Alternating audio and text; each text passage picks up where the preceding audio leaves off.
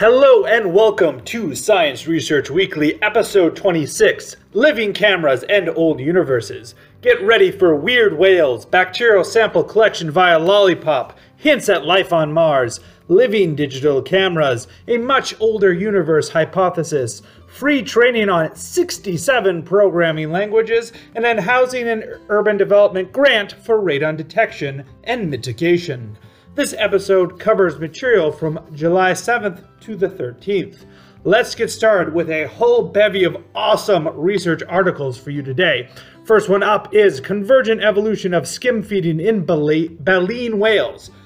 Pygmy right whales, Caperea marginata, they're weird. They're the smallest living baleen whale, and their taxonomic classification has been murky. Given the name pygmy right whale, you'd think that their closest relative is the right whale. Right? Left. I mean, wrong. Based on recent genomic sequencing, they're closer to rorquals, the largest group of baleen whales that include blue whales, rather than the grouping that includes right whales. And in fact, pygmy right whales may represent the last member of an ancient group of whales called the Cetotheres. Next up, I have the article At Home Saliva Sampling in Healthy Adults Using CandyCollect, a lollipop inspired device. Researchers used a lollipop inspired saliva collection device, CandyCollect, to get saliva dwelling bacteria from adults. The device successfully collected bacteria for laboratory detection and had a high preference in the patients. Because the adults liked it so much, unsurprisingly, you'd think it'd be a lot easier collecting future saliva samples for kids using this method. Sweet stuff. The third article I have for you is Microeukaryotic Predators Shape the Wastewater Microbiome. While prokaryotes have been studied quite a bit in wastewater systems, their predators have been neglected. Researchers sampled a bioreactor over 14 months and detected seasonal changes in bacteria, which were driven by selective predation by microeukaryotes, which shifted due to temperature. Moving along here, we have the article The Effect of Board Games on Math Skills in Children Attending Pre Kindergarten and Kindergarten, a systematic review. By studying 19 articles, reviewers showed that there was a positive relationship between board game playing and mathematical skills. Children who played more board games developed better math skills. Mathematical. Now, where's that box for Settlers of Catan? Moving right along here, we have the article Oncogene like addiction to aneuploidy in human cancers. Many cancers display aneuploidy, that is, extra chromosomes. When researchers used REDACT, restoring disomy in aneuploid cells using CRISPR targeting, to eliminate those extra chromosomes, the cancer cells stopped growing well. Therefore, deleting extra chromosomes is a promising therapy for cancer. Another paper I have for you is a mid-Cambrian tunicate and the deep origins of the Ascasidian body plan. I'm sure I messed that up. Anyways, you thought pygmy right whales were weird? Tunicates. Now, that's a weird group of animals. They are the closest animal group to vertebrates and are marine, barrel-shaped tubes, essentially, with two siphons. They can be free-living or sessile, so that's stationary. A recent fossil discovery of the tunicate species Megasiphon thylacos.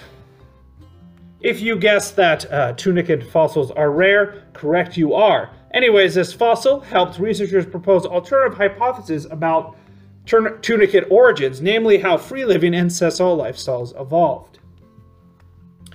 Going a little bit far out, we have the article Diverse Organic Mineral Associations in Jezero crater Mars. Evidence of organic material has been discovered on Mars by the Perseverance rover. This means that key building blocks for life may have been present in the deep past on Mars, adding yet more support for the hypothesis that Mars once harbored simple organic life. A lot more work and direct laboratory analysis is needed, but it's still fascinatingly exciting to think of clarifying and proving life on Mars at least in the past. All right, coming a little bit closer to helm, maybe zooming in quite a bit more than you thought. There is the article, A Biological Camera That Captures and Stores Images Directly into DNA. DNA as a storage device? Not as far fetched as you would think. Researchers captured 2D light patterns into DNA, encoding essentially multiple images to create a living digital camera. Quote, paving the way towards integrating biological systems with digital devices. And to round out our fascinating article time here, we have the final article JWST Early Universe Observations and CDM Cosmology.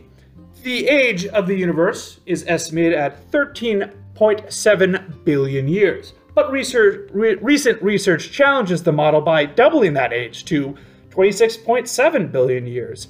Why?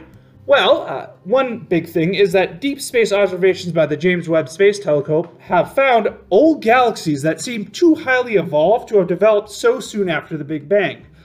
They're dubbed impossible early galaxies. So the researchers, using a lot of math and science that go beyond my understanding, I can just sort of broadly summarize it. They, they, they propose a model with covariant coupling constants that help explain the observations, and then therefore, because of that, extend the age of the universe.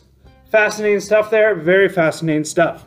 With that, we will turn our attention to some research tools. Kind of take a little breather here with all that science we got hit up with. So, on our bloggers, I have three posts for you today, plus a tangent. First, Chomot ZSQL broaches the package datasetR, which lets you generate random datasets in R. This is a great resource for me as I do a lot of dataset generation by hand and could use all the randomly generated hands I can get. Second, Ismail R introduces shiny.molstar, which can visualize large 3D molecules. Think protein structure and the like. And better yet, shiny.molstar integrates with the AlphaFold database. Boom.